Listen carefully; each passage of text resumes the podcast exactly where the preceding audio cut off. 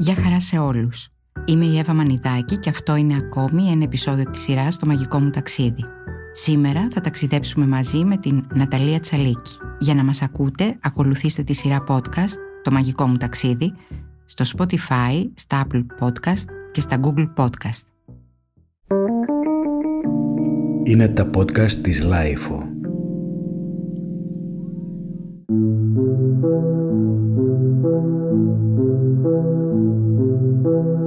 Σημερινό podcast της σειράς «Το μαγικό μου ταξίδι» καλεσμένη μας είναι η Ναταλία Τσαλίκη.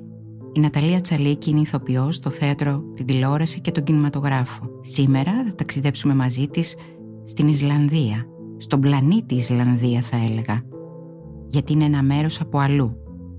Ένα ταξίδι στην άκρη της γης, όπου η γεωγραφία γίνεται ιστορία. Θα πάμε σε αυτό το τεράστιο ηφαιστειακό εργαστήρι, στη γη της φωτιάς και του πάγου. Καλώς ήλθες Ναταλία. Καλώς σε βρήκα Εύα. Τι ωραία λοιπόν με αυτό τον ε, καιρό να ταξιδεψουμε mm Ωραίος καιρός για πτήσεις. Τι λες; Πριν ξεκινήσουμε θα ήθελα να μας πεις αυτές οι εικόνες που κατά καιρούς βλέπουμε από την Ισλανδία είναι πραγματικότητα ή είναι Photoshop? Κάτι λιγότερο από αυτό που περιμένεις να δεις. Δηλαδή αυτό που βλέπεις είναι πολύ πιο σπουδαίο, πολύ πιο εξωπραγματικό, πολύ πιο γοητευτικό. Wow. Τίποτα δεν σε προδιαθέτει για αυτό που θα δεις. Ναι. Ωραία. Για να ξεκινήσουμε λοιπόν.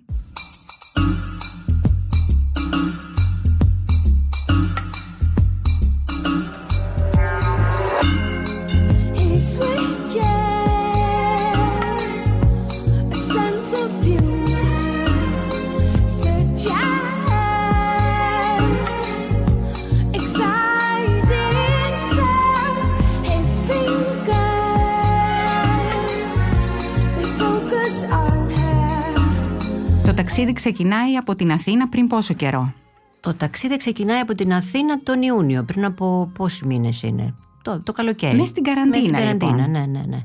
Με αυστηρότατα μέτρα, αυστηρότατα πρωτόκολλα από μέρους των Ισλανδών. Καλά, δεν το συζητάω για πιστοποιητικά και όλα αυτά. Και έγγραφα που έπρεπε να συμπληρώσουμε, ειδικά έγγραφα.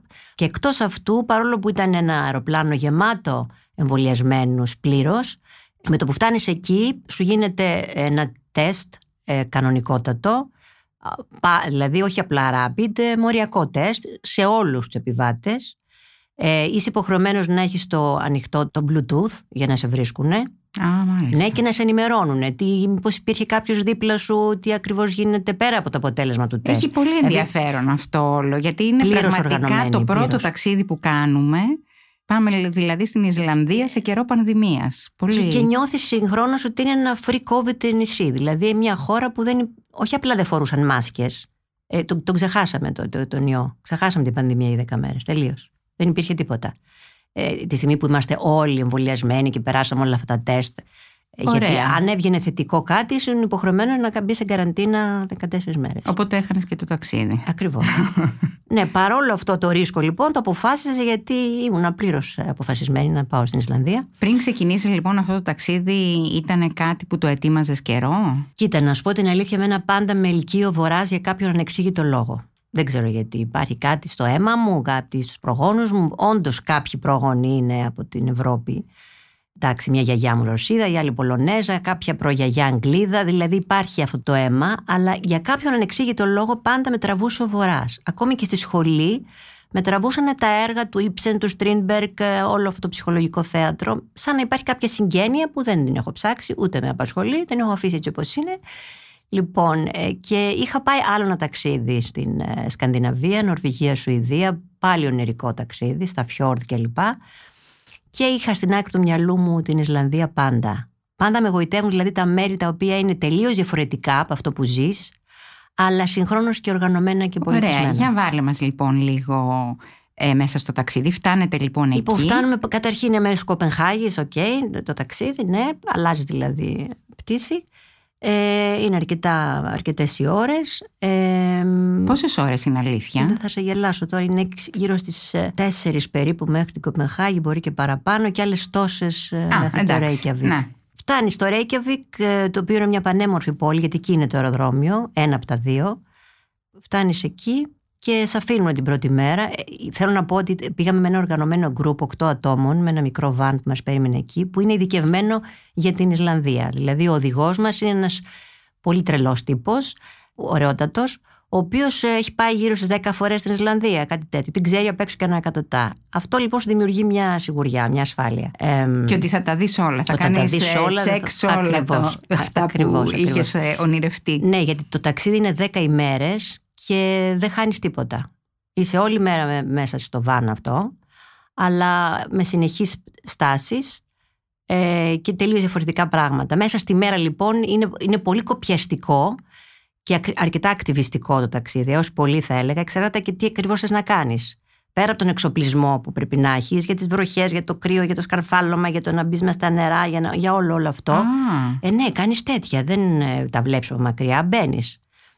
Πέρα από αυτό λοιπόν πρέπει να τα δεις όλα και δεν είσαι υποχρεωμένος να συμμετέχεις σε όλα. Σου λένε αυτή είναι προαιρετική επίσκεψη, αυτό είναι προαιρετικό. Ή κάθεσαι λοιπόν στο βαν και περιμένεις τους άλλους ή βουτάς ναι. σε ένα καταράχτη, σε ένα ποτάμι, σε ένα σκαρφαλόνι, σε ένα κρατήρα. Την πρώτη μέρα λοιπόν φτάνετε εκεί. Την πρώτη, ναι, εσύ με επαναφέρεις για να τα ναι. πάμε με τη σειρά. λοιπόν, ναι, φτάνουμε... Σαν ημερολόγιο. ναι, ναι. Λοιπόν, φτάνουμε στο Reykjavik, μένουμε εκεί, τα ξενοδοχεία πολύ καθαρά, πολύ μια χαρά. Είναι ένας λαός ε, φιλικός, είναι άνθρωποι κλειστοί, ανοιχτοί, καθόλου είναι; κλειστοί, καθόλου κλειστοί. Φιλικοί πολύ και συνηθισμένοι στο να έρχονται σε επαφή με τους τουρίστες. Γιατί είναι ένα εξαγώγημο προϊόν τους είναι ο τουρισμός μαζί με την αλία του μπακαλιάρου, την εξαγωγή του μπακαλιάρου. Αυτά τα δύο, εκεί στηρίζεται. Τι ωραία. Ε, και έτσι ευημερεί κιόλα, γιατί μιλάμε για πάρα πολλούς τουρίστες από όλο τον πλανήτη.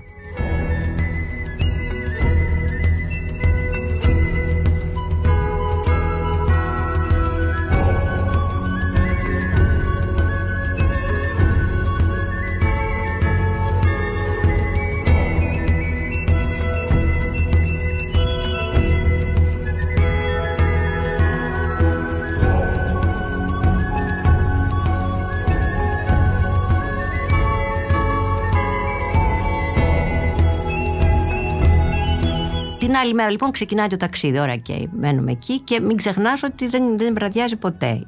Γι' αυτό επιλέγεις τον Ιούνιο που είναι ο καλύτερος μήνας για το ταξίδι. Και φαντάζομαι και η, θερμο... και η θερμοκρασία είναι κάπως Και η θερμοκρασία είναι πιο ανθρώπινη. Ναι. ναι, είναι μέχρι 9 βαθμούς, ξέρω εγώ. Μπορεί να πάει και λίγο πιο κάτω, αλλά πάνω από 13 δεν θα πάει και ε, αναπάντεχη αλλαγή θερμοκρασίας. Δηλαδή πρέπει να είσαι προετοιμασμένος για τα πάντα. Από το να είσαι με το κοντομάνικο μέχρι να, να βρέξει, ξέρω εγώ, καταιγίδα. Ή να έχει έναν αέρα τρομερά δυνατό. Πρέπει να είσαι προετοιμασμένος να είναι δηλαδή να έχεις ένα σακίδιο μαζί σου. Τα λένε όλα από πριν αυτά. Γι' αυτό χρειαζόμουν το, το group, γιατί δεν μπορεί να τα ξέρεις αυτά από πριν, όσο πληροφορίες και να πάρεις. Ένα σακίδιο που να έχεις μέσα να είναι παντός καιρού.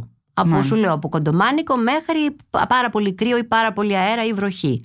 Δηλαδή ο, ο μουσαμάς από πάνω επιβάλλεται. Οπότε αρχίζει το ταξίδι μας λοιπόν, ξεκινάμε από τον νότο αν θυμάμαι καλά και κάθε δύο μέρες περίπου αλλάζεις πόλη και, και διαμονή. Δεν μένουμε στο ίδιο μέρος γιατί είναι μεγάλο το νησί και πρέπει να το ταξιδέψουμε όλο. Παίρνεις λοιπόν τα μπαγκάζ στο χέρι και ταξιδεύεις. Κοίταξε, είναι τόσο πολύ μεγάλη εναλλαγή των τοπίων και των δραστηριοτήτων και όλων αυτών που βλέπεις που νομίζω ότι έχεις πάει σε 6-7 διαφορετικές χώρες. Δεν, δεν το πιστεύεις ότι όλα αυτά είναι. Και χώρες, δηλαδή χώρες που δεν ε, ενώ το τοπίο πρέπει να είναι ένα εξωπραγματικό. Είναι ένα εξωπραγματικό τοπίο, το οποίο όμως εκεί που βλέπεις νομίζω ότι είσαι στη Σελήνη γιατί είναι άπειρη έκταση ξέρω εγώ, από λάβα καλυμμένη και νομίζω ότι είσαι όντως στη Σελήνη ξαφνικά βλέπεις ε, μια θάλασσα, βλέπεις μια λίμνη, βλέπεις ε, καταράχτη, βλέπεις ε, παγετώνα, βλέπεις ε, ένα δάσος που το έχουν χτίσει μόνοι τους γιατί δεν, μπορούν, δεν, δεν μπορεί να υπάρχει δάσος εκεί εύκολα με αυτόν τον αέρα. Ε, βέβαια. Και με τη θερμοκρασία. Και με τη θερμοκρασία. Λοιπόν, ε, ναι, είναι σαν, σαν να είσαι σε έναν άλλο πλανήτη, ακριβώς αυτό. Αλλά με τρομερές αναλλαγές. Δεν κουράζεσαι δηλαδή. Δεν, δεν μπορεί να κουραστεί το μάτι με τίποτα. Το μάτι όχι απλώς δεν κουράζεται, φαντάζομαι ότι χορταίνει και δεν μπορεί να χορτάσει ναι. αυτές τις εικόνες. Ακριβώς. Είναι... Δεν, δεν χωράει αυτό το πράγμα. Ναι, δηλαδή, αν ναι. δεν έχεις μαζί σου μία μηχανή, να βγάζεις όλες αυτές τις φωτογραφίες και συγχρόνως να έχεις χρόνο να το απολαύσεις, έτσι. Γιατί με τη φωτογραφία δεν μπορεί. Δεν μπορείς να το απολαύσεις. Πρέπει να κάνεις και τα δύο, να είσαι πολύ γρήγορος. Λοιπόν, ναι, όχι, πήγα σε όλα. Δηλαδή, δεν υπήρχε προαιρετικό, μη προαιρετικό. Μπήκα σε όλα μέσα. Υπάρχει ένας καταράκτη την πρώτη μέρα που είδαμε, που είναι φοράς τα πάντα, φοράς μουσαμά από πάνω μέχρι κάτω και ειδικά παπούτσια βέβαια για τη βροχή και για το σκαρφάλωμα. Και αφού τον βλέπεις τον καταράχτη, μετά επισκέπτεσαι και πίσω από τον καταράχτη ένα μέρος. Δηλαδή, Wow. Πα πας ένα πίσω, πώς να το ονομάσω, έναν όπιστο καταράχτη. Στα όπου- παρασκήνια στα του καταράχτη. παρασκήνια και ο καταράχτης και πέφτει μπροστά σου και έχεις έναν μπροστά και έναν πιο μικρούλι πίσω. Είναι, δεν- δεν- εντάξει, αυτό δεν περιγράφεται, πρέπει να το ζήσεις. Αφού λοιπόν, για να φτάσεις όμως σε αυτό το πίσω καταράχτη, γιατί δεν πήγαν όλοι, πρέπει να σκαρφαλώσεις αρκετά, να μπεις μέσα σε νερά, να βραχείς πολύ, γιατί ο καταράχτης είναι δίπλα σου σε απόσταση Ναι, 20 ναι. πόντων, ας πούμε.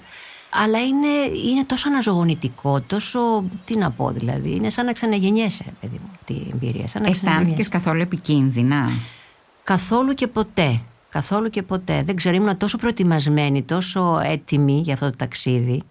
Και είχα και σιγουριά με, με τον οδηγό μας, ο οποίος, σου λέω, είχε πάει άλλες δέκα φορές και το ήξερε πολύ καλά όλο το, το σκηνικό. Κολύμπησες κιόλας; Ε, κολύμπησα βέβαια. Όπο, ναι. Για πες μας εκεί, σε- σε ποια κοίτα τη να δεις. λίμνη, σε μια λίμνη αυτή που αχνίζει; Είναι, κοίταξε να σου εξηγήσω. Ε, Πέρα από τους καταράχτες, για να τελειώσουμε το θέμα καταρακτών, γιατί είναι γεμάτη από καταράχτες η Ισλανδία, διαφόρων ειδών και ποιοτήτων και όψεων, δεν μπορείς να φανταστείς. Είναι ε, μαύροι, με, με- με- παράλληλοι, ε, καταράχτες που μπαίνουν όλοι μέσα σε μια λίμνη. Γιατί τι γίνεται, ε, λιώνουν οι παγετώνες.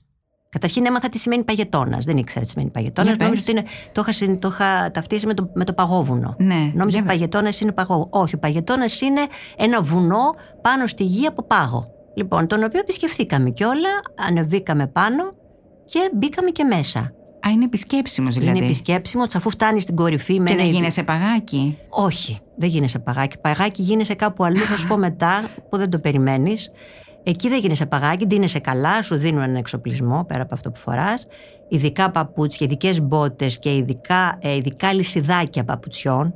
Πώς βάζουμε στις ρόδες των αυτοκινήτων, στα λάστιχα. για να μην γλιστράς, ε. Για να πατάς πάνω στον πάγο. Όπο, Έτσι, ναι. γαντζόνι δηλαδή, Ναι, πάνω ναι. στον πάγο.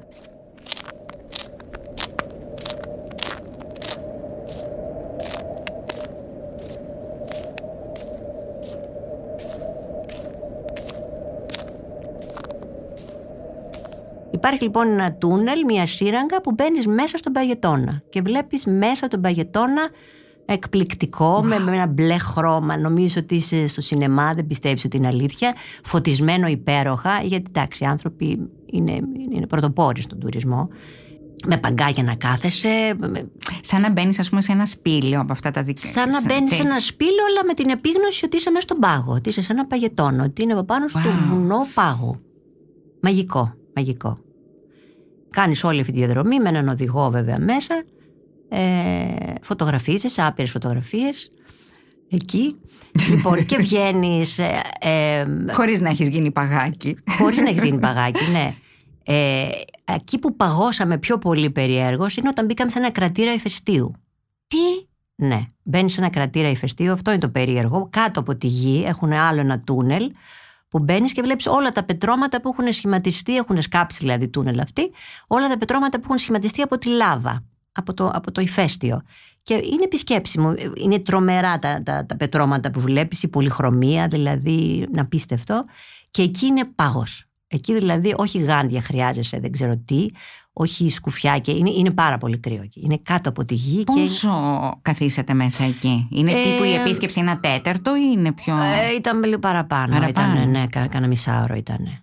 Πάλι με οδηγό, πάλι με. Εκεί νομίζω ότι έτσι και γίνει κάτι δεν σε σώζει άνθρωπος, ας πούμε. Αλλά μπήκες. Εννοείται ότι μπήκα. Μα δεν θα πήγαινα μέχρι την Ισλανδία για να μπάω σε όλα. Τι... Εννοείται.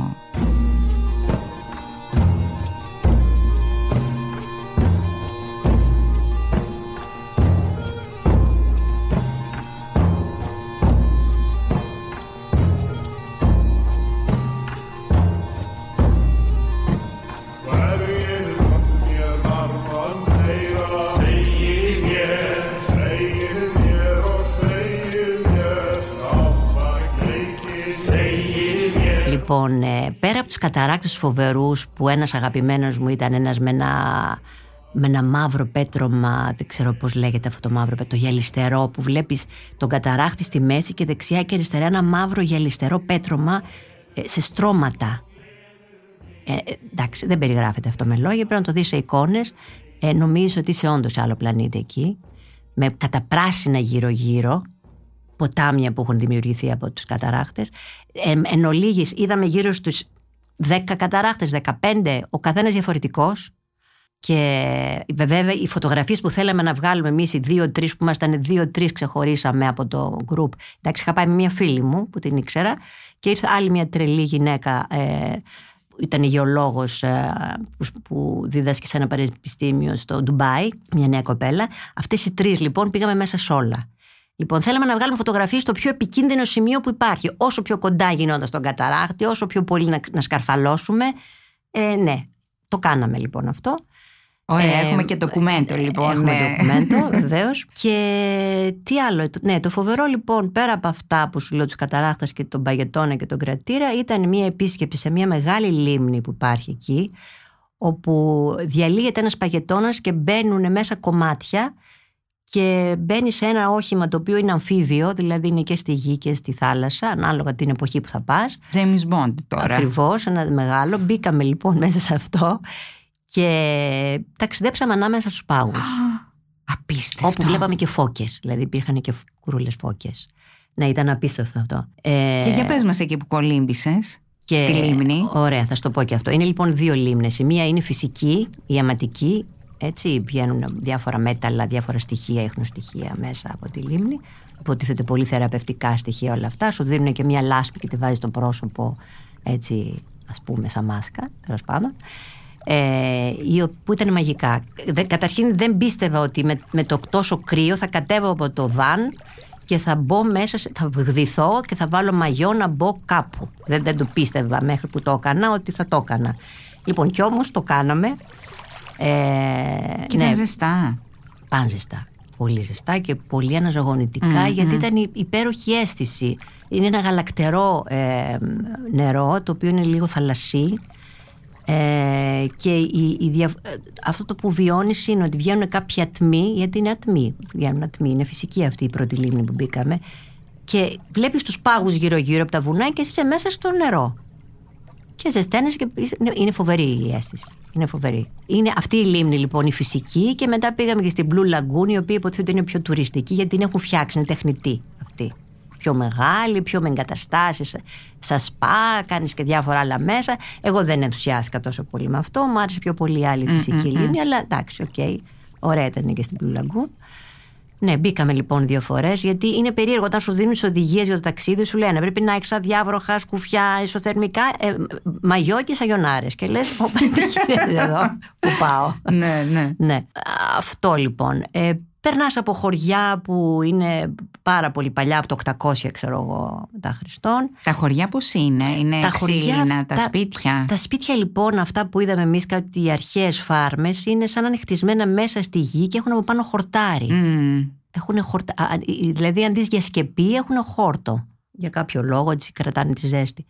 Πέρα λοιπόν από αυτά τα χωριά που επισκεφτήκαμε και τα οποία τώρα έχουν ένα μουσιακό χαρακτήρα, μπαίνεις μέσα και βλέπεις πώς ήταν η ζωή τους, τα έπιπλά τους, τα έχουν διατηρήσει έτσι πολύ ωραία. Κάποια στιγμή φτάνουμε, εντάξει, για κάποια φοβερά χωριά παραθαλάσσια που δεν πιστεύεις, με τα καϊκάκια τους και τα- το χιόνι γύρω-γύρω.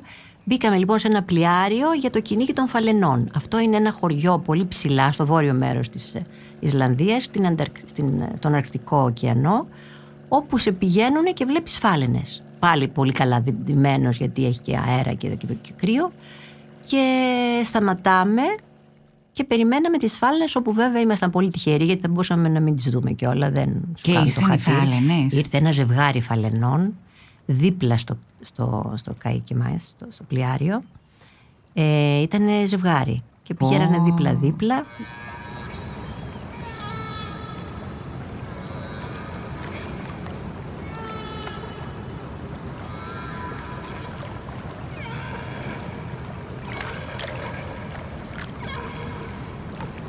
Βγάζαν το κεφάλι, που κάναν αυτό το, ξέρεις, που βγαίνει το νερό από Ναι, πάνω ναι, ναι. και βουτάγανε. Σαν να βλέπεις έβγαινε- ντοκιμαντέρ, ναι, ναι, κανονικό. Ναι, ναι, ναι, ναι. Και βέβαια κάναμε ησυχία για να μην τους τρομάξουμε. Βγάζαμε όλοι τα, τα βίντεο μας, έχω κρατήσει κι εγώ. Ε, ήταν πολύ εντυπωσιακό. Και αυτό. πόσο μακριά ήταν από τη στεριά αυτό, πόσο μακριά ήταν οι φάλαινες; Από το, από το λιμάνι. Ναι. Ε, Δεν ήταν πολύ μακριά. Ήταν δηλαδή μία ώρα με το πλοιαράκι, Ούτε, μπήκατε με. ούτε, Α, ούτε, όχι, όχι. Ήταν όχι. δηλαδή τόσο είναι, κοντά. Είναι, είναι κοντά, είναι, γιατί είναι στον αρκτικό κύκλο αυτό το, το χωριό που σου λέω. Οπότε ξέρουν αυτοί περίπου Ναι. πού είναι οι φάλαινες, πού συχνάζουν περίπου. Και αν είσαι τυχερός και είναι οι συνθήκες ή δεν ξέρω τι άλλο από τι άλλο εξαρτάται, θα τις δει. Αλλιώς δεν σου κάνουν το χατήρι. Ε, Εμείς τις είδαμε. Και, Τι ωραία. Ναι, ήταν πάρα πολύ. Και τύχη. Μεγάλη. Ναι, όντως, όντως.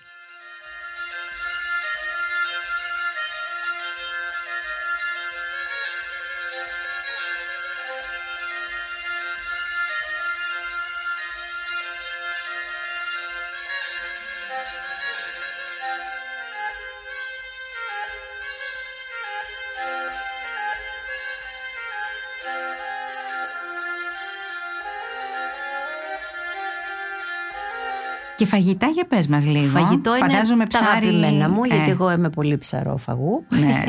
και όλα τα. Ό,τι βγάζει η θάλασσα με ελκύει πολύ και όλα τα οστρακοειδή αυτά. Ναι, έχει καταπληκτικές σούπες από όλα τα όστρακα και από όλα τα ψαρικά, με γαρίδες και με... Μπακαλιάρους και- Μπακαλιάρο και, πώς το λένε και... Ποιος μπακαλιάρος αστακό. είναι καλύτερος ο... Δεν υπάρχει αυτός ο μπακαλιάρος. Α. Ναι, δεν, είναι- δεν, δεν στο λέω επηρεασμένη από το ταξίδι, αλλά δεν, δεν καταλαβαίνεις ότι αυτό είναι. ο- Όχι απλά δεν το έχεις ξαναφάει, αλλά δεν υπάρχει αυτή η γεύση. Είναι τόσο παχύ το κρέας και, και, και, και αφράτο και ζουμερό και δεν, μοια- δεν μοιάζει με τίποτα από αυτά που Ω. ξέρουμε εδώ στην Ελλάδα. Είναι καταπληκτικό. Και, μην φανταστείς φαντάζομαι από και κανένα... διαφορετικούς τρόπους μαγειρέματος. Ε, ναι, εννοείται. Να. Και όχι από κανένα μαγαζί γκουρμέ, μην φανταστείς. Πήγαμε ομαδικά, το group, σε ένα μαγαζί με το οποίο συνεργάζεται, ας πούμε, το, το γραφείο αυτό. Δεν απίστευτη η γεύση. Εντάξει, καταπληκτική βοτανική κήπη, γιατί αυτοί φυτεύουν πάρα πολύ ε, μόνοι τους, γιατί δεν τους κάνει τη χάρη η φύση. Α, πήγαμε σε ένα τεράστιο πάρκο, το οποίο έχει μια, ένα μεγάλο, μια χαράδρα, όπου εκεί ενώνονται οι τεκτονικές πλάκες, η ευρασιατική με την αμερικάνικη.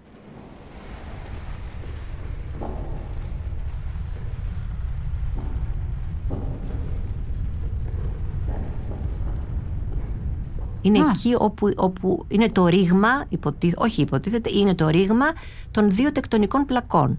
Της Ευρασίας και της Αμερικής. Ναι. Ε, και προφανώς κάπως έτσι δημιουργήθηκε η Ισλανδία, γιατί εξού και τα πολλά ηφαίστεια. ναι. Ε, από τη λάβα που έβγαινε και ανέβαινε και, και, Και αυτό, στερεοποιείται. και αυτό πώς το βλέπεις; Βλέπεις ένα μεγάλο φαράγγι. Α, μάλιστα. Ένα μεγάλο φαράγγι που είναι, χωρίζεται, κατεβαίνεις δηλαδή και κάτω και είναι δεξιά και αριστερά. Ένα τεράστιο φαράγγι, το περπατήσαμε και, και εκεί στο βάθος, στην προέκτασή του, κάτω- στο Ναι, βάθος, ναι, ναι. είναι η ένωση των τεκτονικών πλακών. Και μόνο που είσαι εκεί πέρα, Ε, βέβαια, αυτό είναι ε, αισθάνεσαι ένα δέος.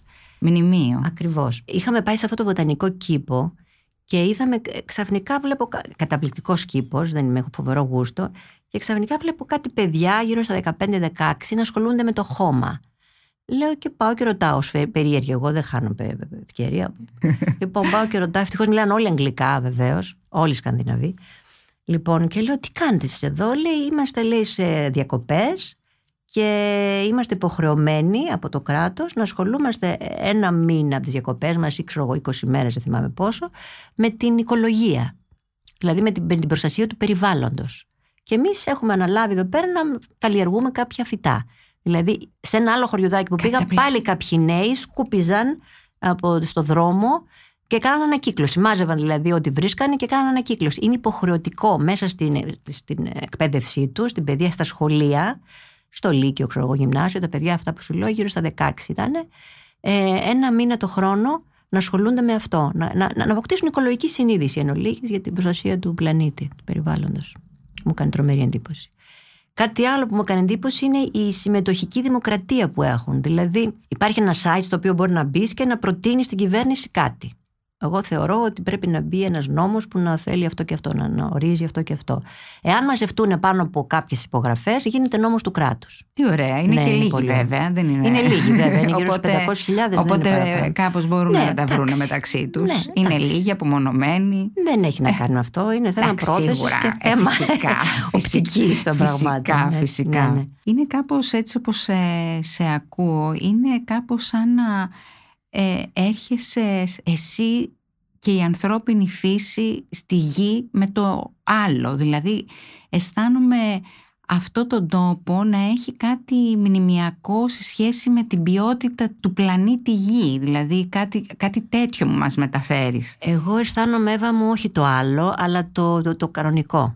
Δηλαδή, όταν πας σε ένα τέτοιο μέρος, αισθάνεσαι Λες. πραγματικά ποιος είσαι. Αισθάνεσαι ότι είσαι ένας πολίτης του πλανήτη Γη, ότι κάπως έτσι ξεκίνησαν τα πράγματα και ότι είσαι ένα μέρος ε, αυτού του πλανήτη και αυτής της φύσης και αυτή αυτής της ζωής που το έχεις ξεχάσει.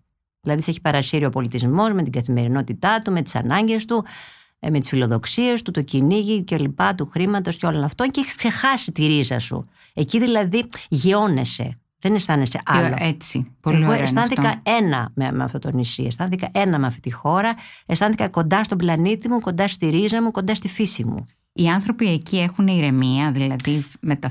Πάρα αυτό το... συ- πολύ. Α, όντως. Πάρα πολύ. Για ένα περίεργο λόγο. Α, ξέχασα να σου πω το σπουδαιότερο. Ότι όταν πήγαμε, ε, ήταν, μέσα στο ταξίδι δεν υπήρχε αυτό. Ε, πριν από ένα μήνα είχε γίνει η έκρηξη ενός ηφαιστείου. Λοιπόν, και ζητήσαμε από τον οδηγό κάποια άτομα, εμείς οι τρεις συγκεκριμένα που σου είπα, ταξιδιώτε, οι πιο έτσι. Δυναμικές, και δυναμικές, περίεργες. τυχοδιώκτησες, ναι. Ζητήσαμε να, να δούμε το, το, το, Το ηφαίστειο που ηφαίστειο από κοντά. Α, Λοιπόν, μας είπε ότι αυτό δεν είναι μες στο πρόγραμμα, αλλά θα σας το κάνω το χατήρι γιατί θέλω να το δω κι εγώ.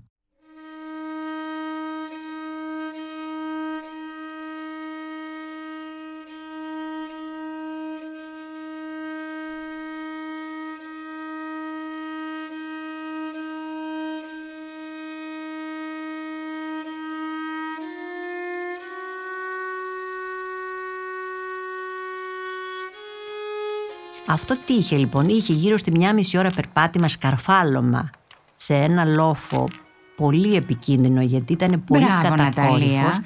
Πολύ κατακόρυφος και μάλιστα δεν είχα και μπαστούνια μαζί μου.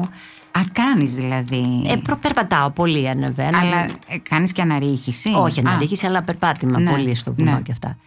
Ε, ήταν πολύ επικίνδυνο, γιατί ήταν πολύ κατακόρυφο αυτό το, αυτός ο λόφος που ανεβήκαμε για να πάμε ακριβώς απέναντι το ηφαίστειο να το δούμε όσο πιο κοντά γίνεται. Και ξέρεις, πέφτανε πετρούλες, πράγμα- δηλαδή ήταν, ήταν λίγο αγριευτικό. Ήταν μια μισή ώρα λοιπόν ανα, αναρρίχηση σε αυτό το λόφο και φτάσαμε απέναντι από το ηφαίστειο και ήταν ε, η εμπειρία μαγική γιατί κάθε δύο λεπτά η- γινόταν έκρηξη Τι;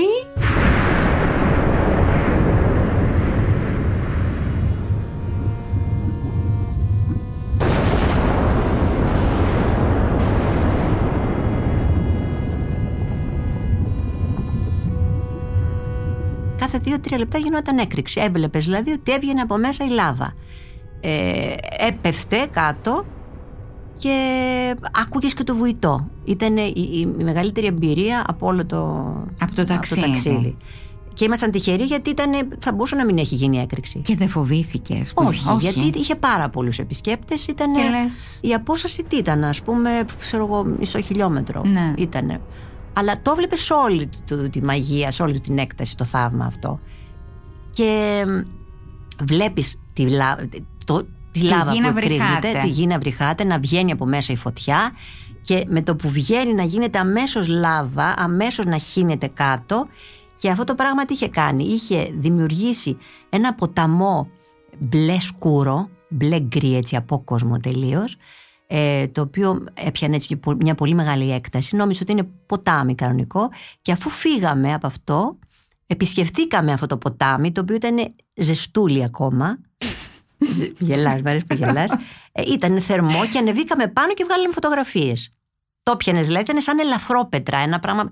Ξέρεις, το κάθε ηφαίστειο ε, βγάζει άλλη, άλλου είδους λάβα και γίνεται. Και εξαρτάται από το πέτρωμα. που- Ακριβώς. που- που- Τι υπάρχει γύρω-γύρω. Εγώ, ας πούμε, έφερα μαζί μου τρία κομματάκια λάβα και κόντεψα να με σταματήσουν και στο, στον έλεγχο. Νόμιζα ότι ψάχνανε για ναρκωτικά. Κάποια στιγμή είχαν βάλει ένα μηχάνημα και λέω, Μα γιατί ψάχνουν τόση ώρα; Δεν καταλάβαινα. Μετά συνειδητοποίησα ότι έχω πάρει τρία κομμάτια λάβα μαζί μου και ότι απαγορεύεται, αφού είχα φύγει από το αεροδρόμιο.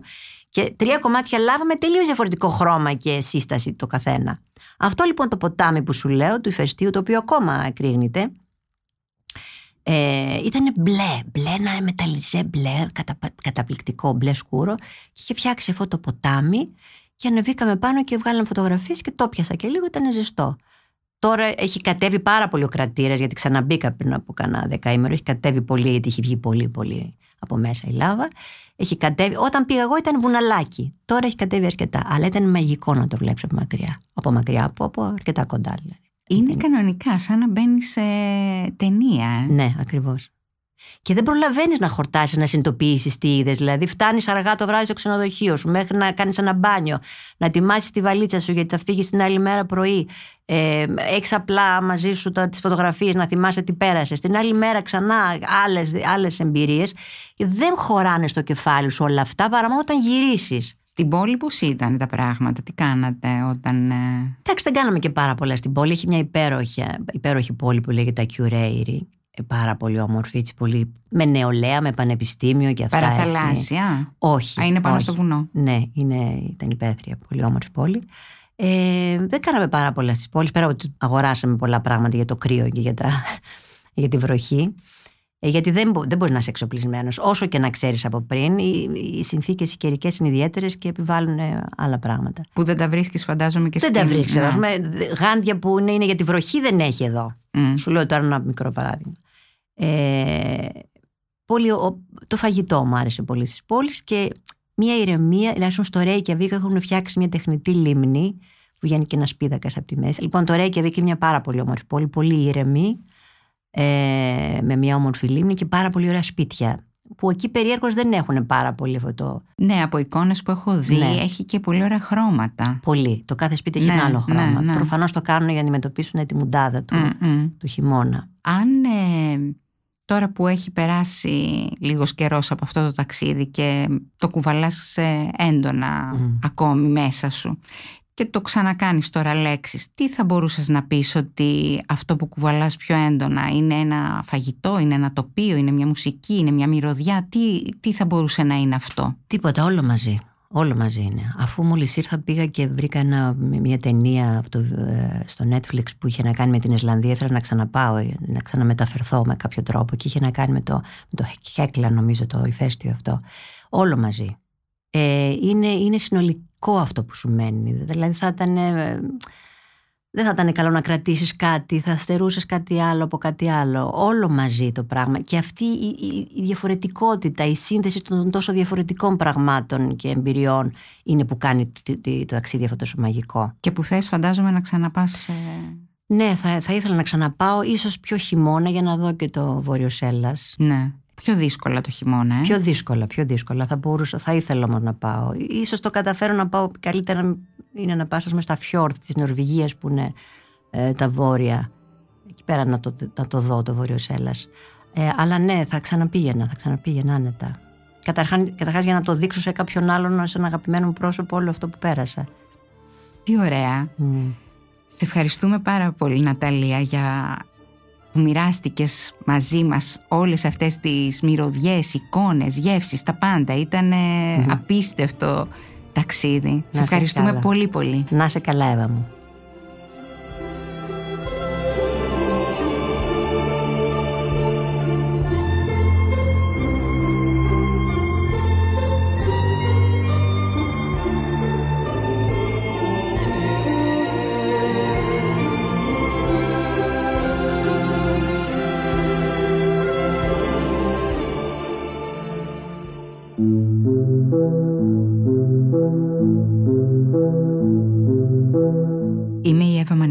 Και ακούσατε ένα επεισόδιο της σειράς podcast «Το μαγικό μου ταξίδι». Σημερινή καλεσμένη μας ήταν η Ναταλία Τσαλίκη και μαζί της ταξιδέψαμε στον πλανήτη Ισλανδία. Για να μην χάνετε επεισόδιο, ακολουθήστε τη σειρά podcast «Το μαγικό μου ταξίδι» στο Spotify, στα Apple Podcast και στα Google Podcast.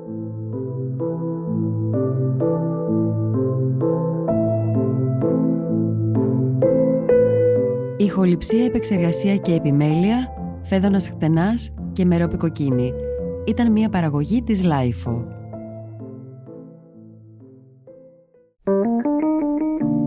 Είναι τα podcast της LiFO.